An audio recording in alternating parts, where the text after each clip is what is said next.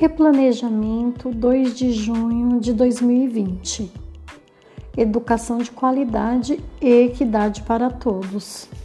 Nós, professores, esperamos que todos os alunos tenham essa equidade tão almejada. Ideias para inspirar a sempre melhorar nosso trabalho.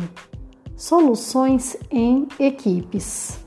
Estamos aprendendo como nossos alunos para superar barreiras.